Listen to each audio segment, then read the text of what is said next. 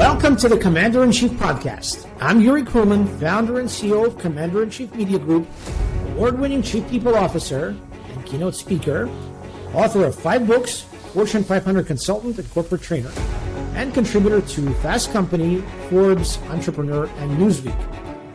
Our mission at Commander in Chief Media is to help 100 million people around the world in the next 10 years to do their life's best work in the here and now through storytelling, educational media, thought leadership, HR consulting, corporate training, coaching, speaking, and authentic high quality writing, helping people become their own commanders in chief. Now, if you're interested in being a guest on the Commander in Chief podcast, stick around until the end of the show. We will share with you what we're looking for and how to apply.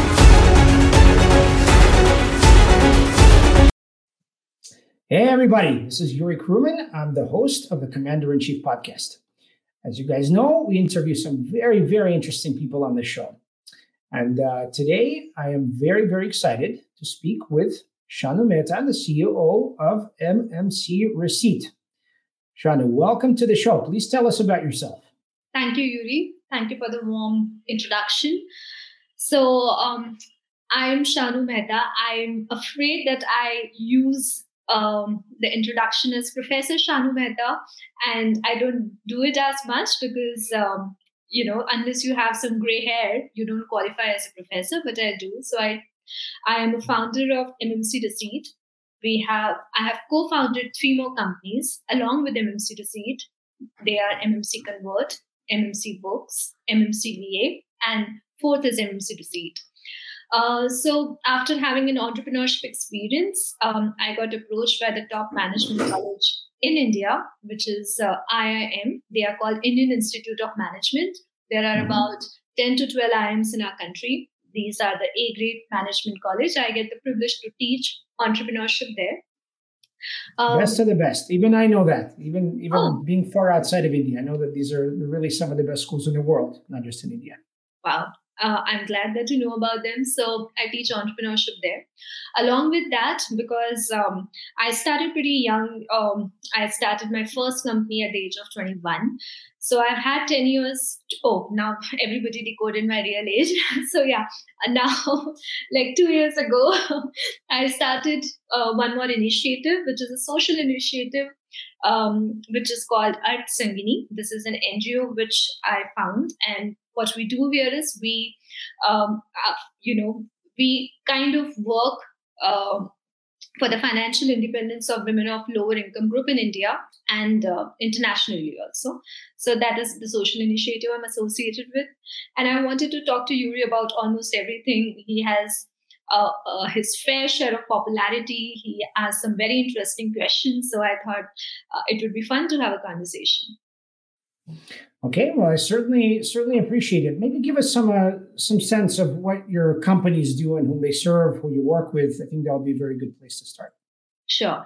So uh, let me start with the newest company, which is MMC Receipt.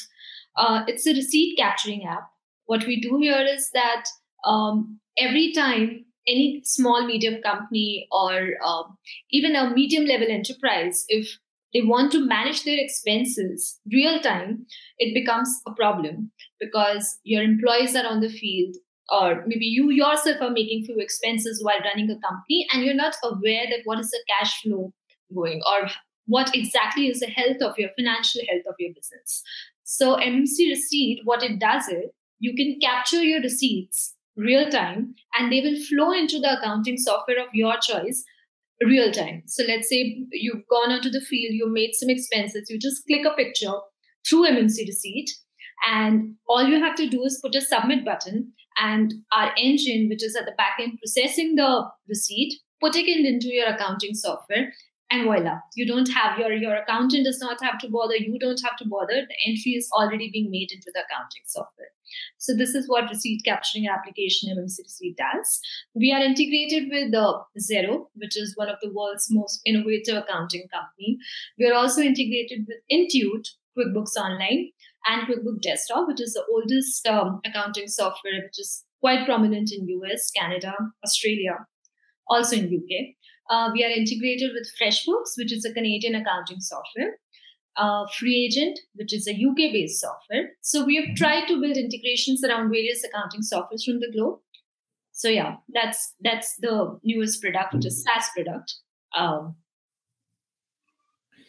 Cool. Um, and what about the? So, I mean, it seems like it's a suite of products. So, if I'm a smaller, medium business owner, I can more or less plug this into whatever I have already going, whether it's you know FreshBooks, QuickBooks, whatever, and then saves me a lot of time, saves me a lot of you know probably other staff. Yes. huge headache as well. Yes. So for any accountant, it is probably like a like a blessing because otherwise they have to collect a shoebox of receipts and they keep punching the data into the accounting software and then they have to code. So all of that work is being automated through this app. Well, what's what's your vision? I mean, uh, I can I can understand you know helping small and medium sized business owners. That's that's obviously a big deal. But let's say you know ten years down the road, what what's your vision? What what are you building here? So uh, what I feel is that as we are talking, I mean, accounting or bookkeeping is something which every business, like how you say food, um, clothing, shelter. I think compliance in our world is also as much important um, as you know, whichever part of the world you are, you have to make compliances or for your business. Now, let's say if you're bookkeeping, and as we are talking, there are millions of expenses being made, millions of receipts being collected, millions of uh, customers who have been raised invoice. So, what my vision with all of this is that if we can have a collective intelligence of what is being coded into what, I think we can make all of this quite smooth. Let's say if somebody is going to Starbucks and one piece of the software knows that Starbucks is usually meals or food or anything of that sort, there is no need to recode it ever again. Mm. So, my idea is that I think we should build a collective intelligence around accounting so that with all the knowledge that has been stored on cloud and digital platforms, at least this the scoring part can become as a smooth uh, functioning that can be offered to SMEs because owners, business as a business owner, I understand my domain expertise is running my company. I should not be bothered about compliances and financial stuff and all of that. That should just come as a snapshot and I should know my business is doing good or not. That is it. So the idea is that to, to explore the collective intelligence through the cloud platform.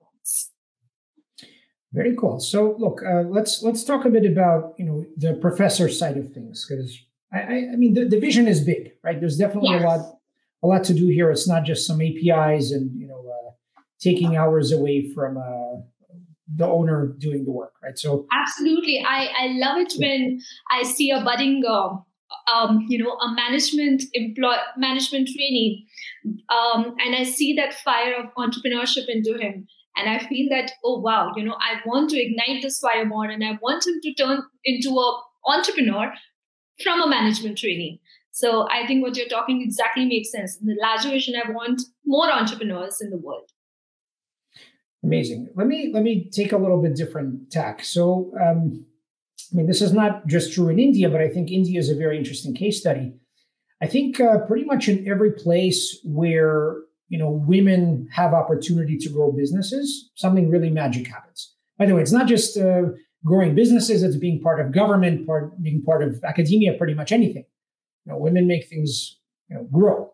So as as a woman in india who's building a business that you know potentially could empower even millions of women why not right? Do you see kind of um, do you see the work that your products do already in that regard? I'm just kind of curious to see where where that might take us. I didn't get the last part of your question. Could you repeat that bit? Yeah, so I'm I'm just trying to kind of think. Um, you know, again, it might not be the most uh, like you know, if you talk about just accounting, right? It's maybe not the most interesting subject. It's not something that most people are like, oh yeah, accounting, yes, awesome, right? But if you think about it, right, if you empower people to run their business smoothly, again, people doesn't just mean kind of the prototypical male who starts a business, you know, because of ego, because of whatever, right? There's so many women out there. And again, just I'm just thinking about India alone. I'm talking about millions and millions of women that are already business owners, and there are many, many millions and ten mil- tens of millions of others that potentially could do businesses as well. So something like this, I would imagine, would be a part of your mission. It's not just help make business easier. It's also to empower certain people that may not have been able to enter business otherwise. Maybe you could tell us a bit more about that. So exactly, this is exactly my social initiative. This is exactly my NGO does that we kind of find lead women in various sectors of society and then we try to uh, do a skill mapping that what can they do and then we have an entrepreneurship program uh, which we run through our ngo and we kind of um, marry the skill set they have with the opportunities we have in the market. So i have found a very interesting thing and uh, it's a little bit of uh, it, it comes or it inspired from a spiritual philosopher based out of india called osho I'm not sure if um, you've heard of. Tell us more. Tell us more. I think most people are not familiar. Okay, so uh, Osho Rajneesh, he's a uh, quite a famous Indian philosopher who has also uh, you know followers across the world, but in in US he has a huge following. So basically, he says that this whole concept of equality between men and women it is a little bit paradoxical um, because men are uh, wired to do a certain kind of things and women are wired to do a certain kind of things. There is a masculine energy there is a feminine energy. So if you're mm-hmm. talking about muscle power send men. But if you talk about resistance or mental power send women. If you're talking about let's say you know um, uh, attacking send men. If you're talking about defense or you're talking about conversation or counseling send women. Or if you're talking about math send men. If you're talking about research send women so he has just given a framework that there are certain type type of things which require masculine energy, and there are certain kind of things which women are very natural. I mean, they're naturally good at it. All you have to do is just identify the areas and fit in both the sexes in a in a particular position. So I, uh, when I talk to the women, um, you know, when we take sessions, I don't ask them to, you know, replace or do th- something which men are doing. I ask them to explore their own natural side, something which comes really naturally to them, something which looks like a task to men, and it, it, just flows when a woman is doing it. So that's the first exercise we do. We do a skill mapping, and then we come up with, then we try like how a traditional word which we use in startup is market fit.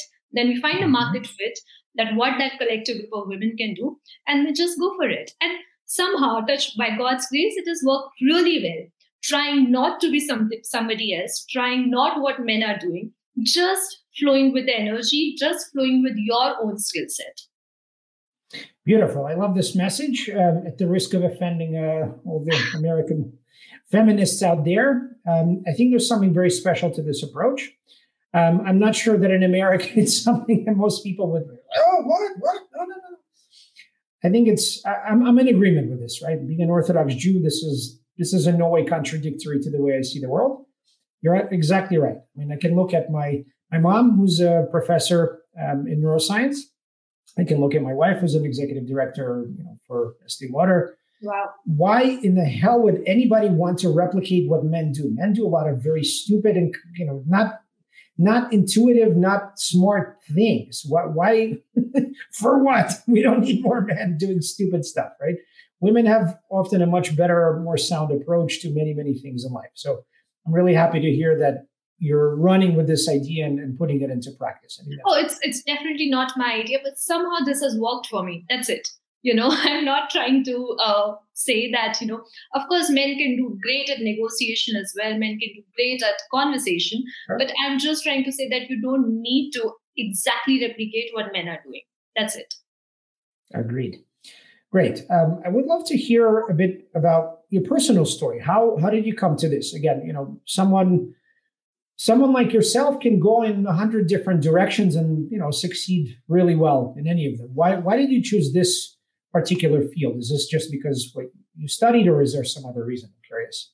So I'm a computer science engineer by profession. Um, I I just figured out that you said that you are a Jew. I don't know how how much of conservatism in in marriage there is uh, in your community, but in India usually it is an arranged marriage setup, which usually works. Um, so um, my parents they arranged a meeting. Uh, luckily, my husband and I we clicked. We got married. Um, now he is a uh, he's a CPA. He's an American CPA, and I'm a computer science engineer. So we thought that why not um, you know try combine these two areas and figure out what we can do and mm-hmm. this idea sprang up when both of us we were on a honeymoon in new zealand so uh, Xero, as I mentioned, it's uh, one of a one of a very innovative accounting company. It had made uh, to the list of Forbes most innovative company for consecutive three years. So we just were reading this on the stand in the New Zealand. Xero happens to be a New Zealand born company.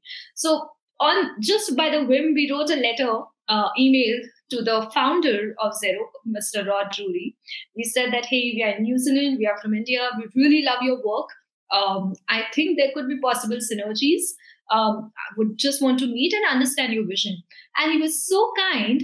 Um, he said that why don't you drop to the Wellington office of ours? Um, we went on time, and he was having a annual meeting that day. So he uh, had you know a few of his shareholders visiting, and he was just giving updates about where Xero has moved. It was probably the second or third year of Xero uh, then. And then we had a conversation, and he said that hey, you know. Um, while we were talking and chatting that why don't you give customer support to india my husband knows accounting i know technical bits so we can help you and in the meanwhile he got a call and his technical team was saying that hey you know we have a bug in our software this particular thing cannot be fixed my husband being an accountant he said that you know what i think i overheard they are doing something which i think i can fix so he uh, offered a solution i because I understood uh, technology, I could give them a way around on how to implement that solution. And he was quite happy to hear that. So he said, Hey, you know, why don't you guys work with us in some capacity? And he said that we want people to come to Xero, but there is a resistance. They, you know, they don't want to leave their old accounting software so easily. So, um, can you do something about it? So it's like, yeah, we can write code, we can write tools so that conversion can become very easy whatever software you are on, we can just run some scripts, we can massage the data and make it into a plat in a format which is easily acceptable for Xero. So that is how we started our company. So uh, again, like you know, it is just you have to be clear around what you want to do and opportunities whenever they come. You just have to be hands on. I think we took a risk to write an email that, hey, we are here, let's meet. I think again, we took a risk by overstepping on the authority and said that, hey, we have a solution, can we try? And again, we took a risk asking him that, can we become a conversion partner when we knew nothing about it? But we asked that, hey, you know, is there a synergy there? So I think those small risk taking, um, that, that aptitude to take risk and that ability to absorb the consequences of it that is what differentiate an entrepreneur from a from from somebody who is probably into a nine to five job so i think mm-hmm. um, uh, somehow it clicked at the right time uh, god has been kind and this is how the first company was born beautiful love this kind of story so let, let's let's pause for a minute and just process what you said i think there's some very very important things here so number one okay taking a risk Again, this is not the kind of risk where you put hundreds of thousands or millions of dollars down. You're just exactly. reaching out to someone, right? What's the worst thing that can happen? Yeah. They say no. Most likely, believe it or not, I, I found this myself, right? I'm kind of bringing my own story to this. We moved to Israel about seven months ago. And, you know, I, I took a risk. I reached out uh, to someone who's the top marketer in Israel for startups, Hillel Fuld, right? And the funny thing is, actually, I was about to reach out to he reached out to me first okay, cool. He's like, hey, how did you get in these publications? I'm like, let's meet up. Hey, what the hell? I got on the train. I went to Tel Aviv and like met up with him. He's like meeting with 10 people at a time in this cafe. It's amazing. And he's like, okay, remind me who the like who the hell are you? Like, like listen, okay, I'm, I'm like, let me let me tell you like how I did this. Like, wow, that's pretty cool. Okay, well, how can I help you? I feel bad. Like I'm I'm always helping. You're the one helping me out. I'm like, listen, don't worry, we'll figure it out. Wow. Right? And then later on, I followed up. I just said, hey, you know what? You know, um, you know, I'd love to get people on my podcast. He's like, oh, well, why don't you just send me intros and I'll forward them. So I had me correct the intros three times and then be just like, hey, good luck, guys. Good luck, guys. And these people come on my podcast. I was like, wow. Wow. So often, often the risk, the risk is like, it's not actually a risk. All you have to do is make the trip, write the email, make the call, uh-huh. you don't have to pitch anything. All you have to do is add value. Exactly. Add value not in some stupid sense like, hey, here's an article. But it's like, hey, you know what? I, I get it. I get your business. I know what you're trying to do. I know where you're headed next. I can help you with that. So here's my toolkit, or here's my, I'll consult you for free or coach you for free, right? It's not rocket science. I think what you brought up is incredibly valuable. A lot of entrepreneurs, a lot of people in general, are just sort of sitting like, oh my God, what, what, what, do I do? Like, how, I'm afraid. What is that person going to eat you alive? What, are they going to like kill your career? No.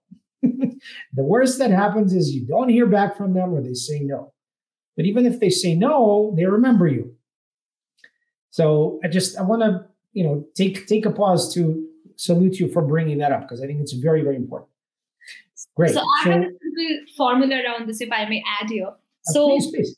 Uh, for me, uh, when I want to approach somebody, I follow a formula called ACV, where A means just grab their attention somehow you know um, mm-hmm. maybe you can just pat on their back you can be available you can you can wear something funny or whatever once you've got attention even for two seconds five seconds mm-hmm. something that's your window in that particular window you have to offer some value to them so while you are making a conversation or something as just you said that you have to be well researched for for those five seconds once you get mm-hmm. attention offer something which is to be which which probably could be of value to them. Forget about who you are. Forget about your social capital. Just forget everything about what you know you are. Just offer something valuable for that person. And then the other thing would be c where you just have to confirm you have to offer your entire presence at that particular moment. That for that particular moment you have to make that person he's the most important person in the world for you. I think you know what if, if we try these three things it is not a very difficult thing or a rocket science to just you know have somebody be interested in you. And as you said that you know you got that guy interested in you for a few seconds and in those few seconds he would have said yes okay fine i'll come to your podcast. So i, I think the way you approached it or maybe when when we try there's no harm. What is there to lose? Just few just few um, you know layers of social capital. That's it. Exactly Beautiful. Okay, so you talk to the founder of uh, Xero and you build a prototype. What happens next? I mean, it's not all smooth sailing from there, right? Sure. Tell us about some of the some of the challenges you came across and, and how you overcame them. So only that part was easy. Finding the idea part was easy. Later on, everything was like a mountain to climb. So mm-hmm. we came back to India now we've already committed that, hey, we'll write the tool. Now we have no idea how the software looks like and everything. Uh, so me and my husband, we worked out of our laptop, we worked out of our uh, apartment. I think 18 hours a day, we, we were trying to read the API, we were trying to build a tool. Mm-hmm. Once the tool was ready, we didn't um, want to go and find the capital for something which is like, you know, it's, it's a service industry. So we thought we want to be customer funded, not even bootstrap. We want to be customer funded. So that's the first step we took. We actually reached out to the Xero community. We found that who all are using Xero, and we started writing a mail to them uh, that if you're interested in moving your software data from any other software to Xero, we can do it for free. So we just found a few customers that helped us enable our tool um, that helped us better our tool. And then we asked them that how much are you willing to pay for this kind of thing? And luckily we got 10 starting customers who were okay to pay like $100, $200. So this is how we, we made our tool first. And mm-hmm. then we went to Xero that, hey, list us on your marketplace. So whoever is coming to Xero has to come through us. Um, in, in the meanwhile, like there was a lot of uh, uh, manual work required because we would say we have to deliver this in three three days, but the tool was still building up. But because we had committed a given timeline, we were we involved a manual team to do that. Um, you know, these people fi- found out that there is a lot of manual intervention involved, and there were a lot of other companies who were actually technically much advanced because they have much better tools than us. So then uh, somehow we we kind of kept uh, you know making iterations in our tool so that we can reach to that level but everything was customer funded. So that is, I think, uh, one of the strong suit for us that we were built by very real customer reviews. Fantastic. Yeah, that's that's a great lesson. I think a lot of entrepreneurs, especially these days, the VC markets are completely insane. It's like, hey, money, money, money, money, right? And there's a lot of very dumb money. And entrepreneurs, especially when they don't really understand how valuations work and dilution and all of that kind of stuff, they really step into that quicksand, right? So to hear a story like this, where um, you know you're you're not starting with just an idea and some you know massive, uh, let's say momentum based on the pedigrees of the founders, which I'm sure you could have, you know, I'm sure you could have used as well. But you know, you're you're taking the time to research by talking to people who are actual users. What are their problems? And then you're offering usually a very simple manual solution.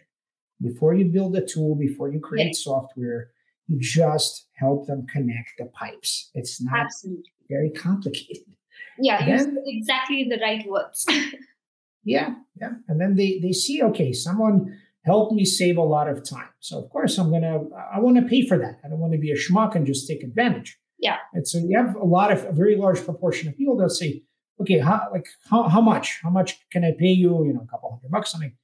And eventually you get loyal customers. You don't need that many. You don't need thousands and millions right? You just have to start out with a core group of I don't know, 10, maybe 100, right? People that really they they have a great feeling about your work that you help them do something that they themselves couldn't do, maybe you know, charged very little or nothing, and they're your biggest fans. Often that kind of energy can propel you to the next level where you build the MVP, you start initial word of mouth marketing, and then then you can turn on the engine of, of proper marketing. marketing, right? Once you have more more of a fan base. So, absolutely, like one important lesson very early on we learned about pricing was that initially, when we didn't know that there, because our, this was a niche service, people didn't know about it. So, um, we just asked them that, hey, how much are you willing to pay for that? Initially, we just told them, can you, uh, like, it's $50 for the entire end to end service or $100. People would pay. But when we told them how much you're willing to pay for it, it is contrary uh, to the popular opinion, people are usually very generous. If they like your work, people yep. pay $200 or $300 when we had initially just asked for 100 So when you provide something of value, I think people are generous and, uh, you know, it might work for you that way. Yeah, it's it's a lesson I keep hearing over and over. You know, Hillel was the first guest on uh, this podcast, and you know he's very very clear and consistent with his philosophy is like, look, even even in a country where you know everyone's trying to get a fast one and somebody else, give, give, give, give. Just give. You don't know how it's going to come back to you, but it will come back to you, right? People feel like, okay, this guy really delivered something very valuable to me. I want to pay you back. Maybe I'll hire him as a consultant. You know, maybe I'll uh, refer something to him or someone to him that'll help him. And it builds. It really builds. And you, you know, Ironically, it can be much worse if you charge a lot upfront for something because you're exactly. like, well, I'm a top professional. Absolutely. Very valuable lesson. I appreciate you teaching us that. So, okay, you've you've built a prototype. Uh, you have your initial fan base. What happens next? How do you get to where you are today?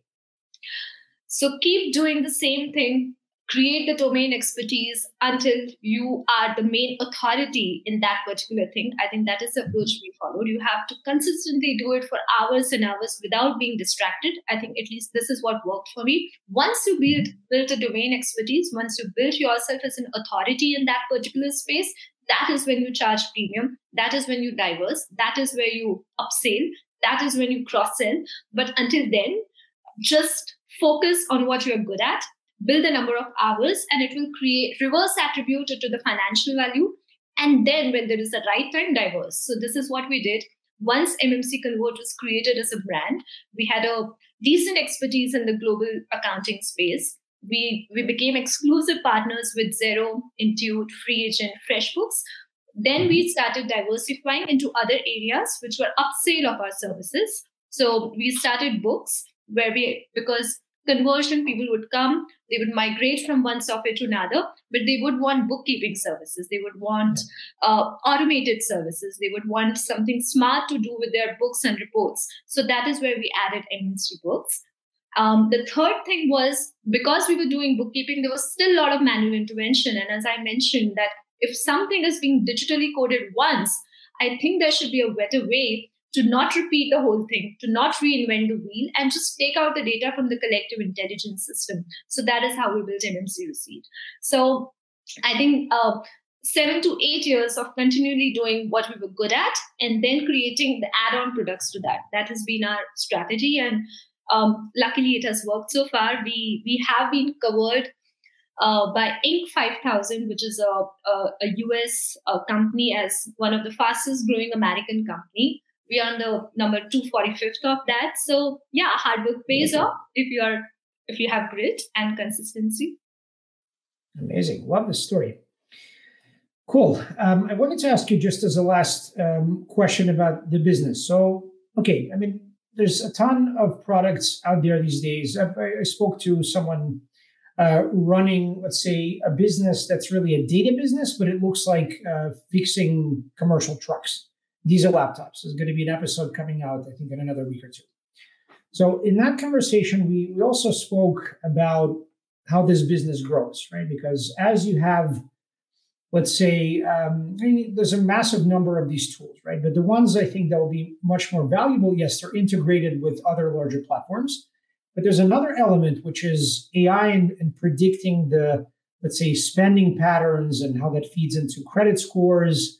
There's a whole bunch of layers on top of the data. I mean, I can only imagine the incredible value of the data that you've collected over the last 70 years or whatever it is.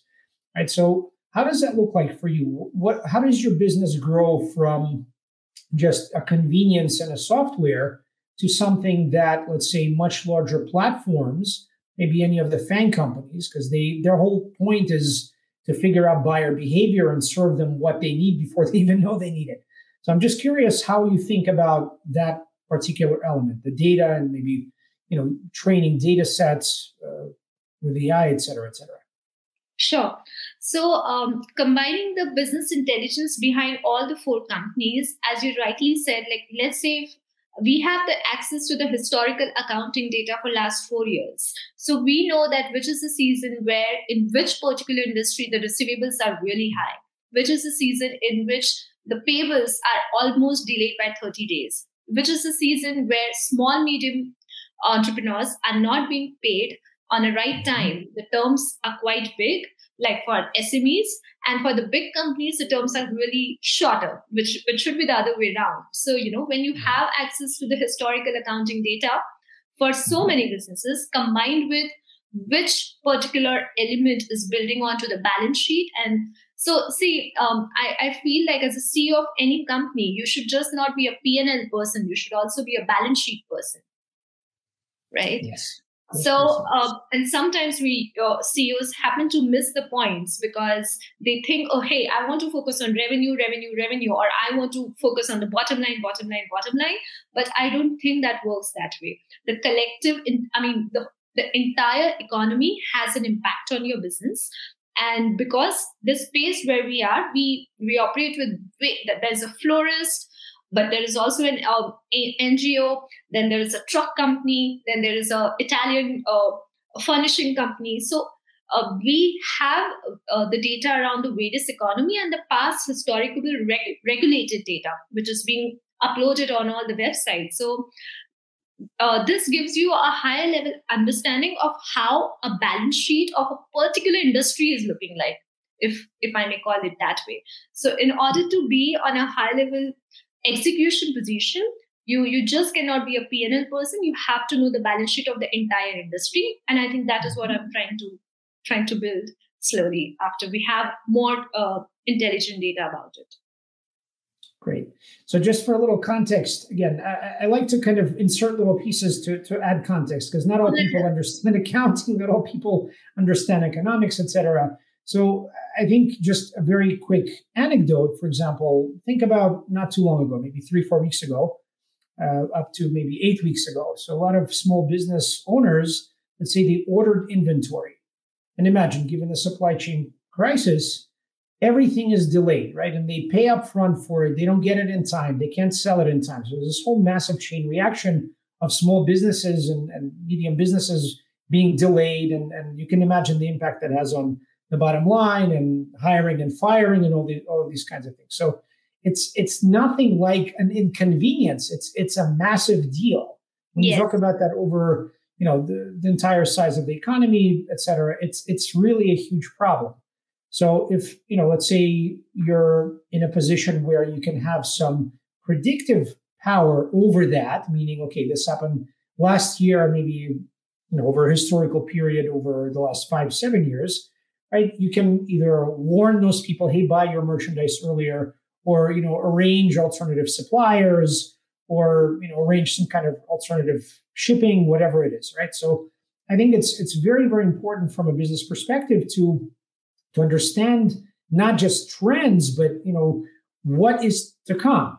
Yeah. And if you don't just look at okay, here's my company or here are my five top competitors, but you know everyone working in the space over the entire country. What about the you know the industries that are adjacent to this? Suddenly have a much much better ability to plan ahead and and not maybe waste as much money to order on time, not to have to fire people, right? Make sure that you're uh, let's say warehouses are ready, your shipping is ready, and then you can continue business with with less risk.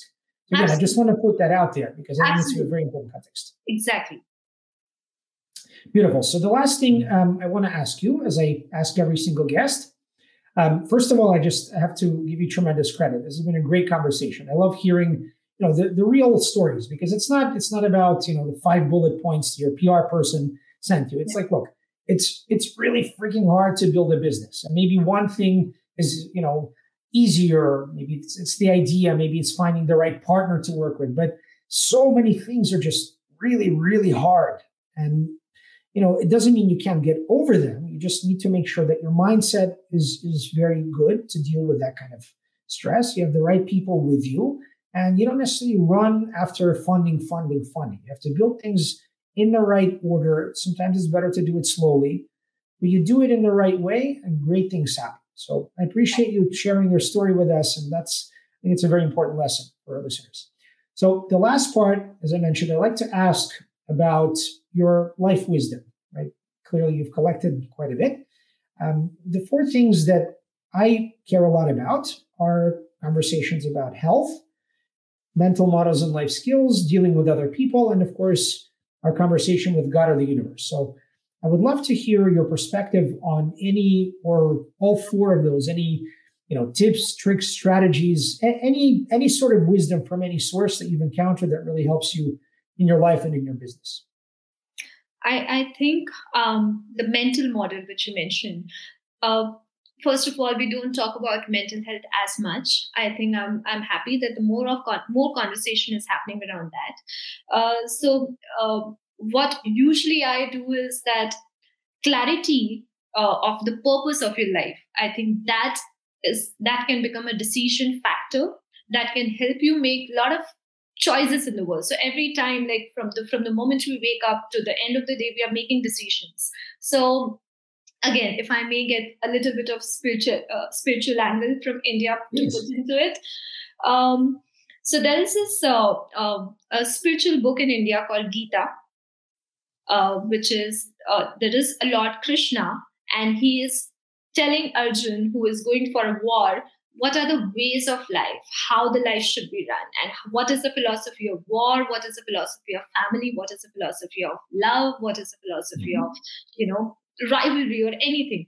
So in Gita as a collective lesson, among that, uh, there are a lot of pieces of advice, but one thing which I really like and I follow, I try to follow in my life is that how you make decisions.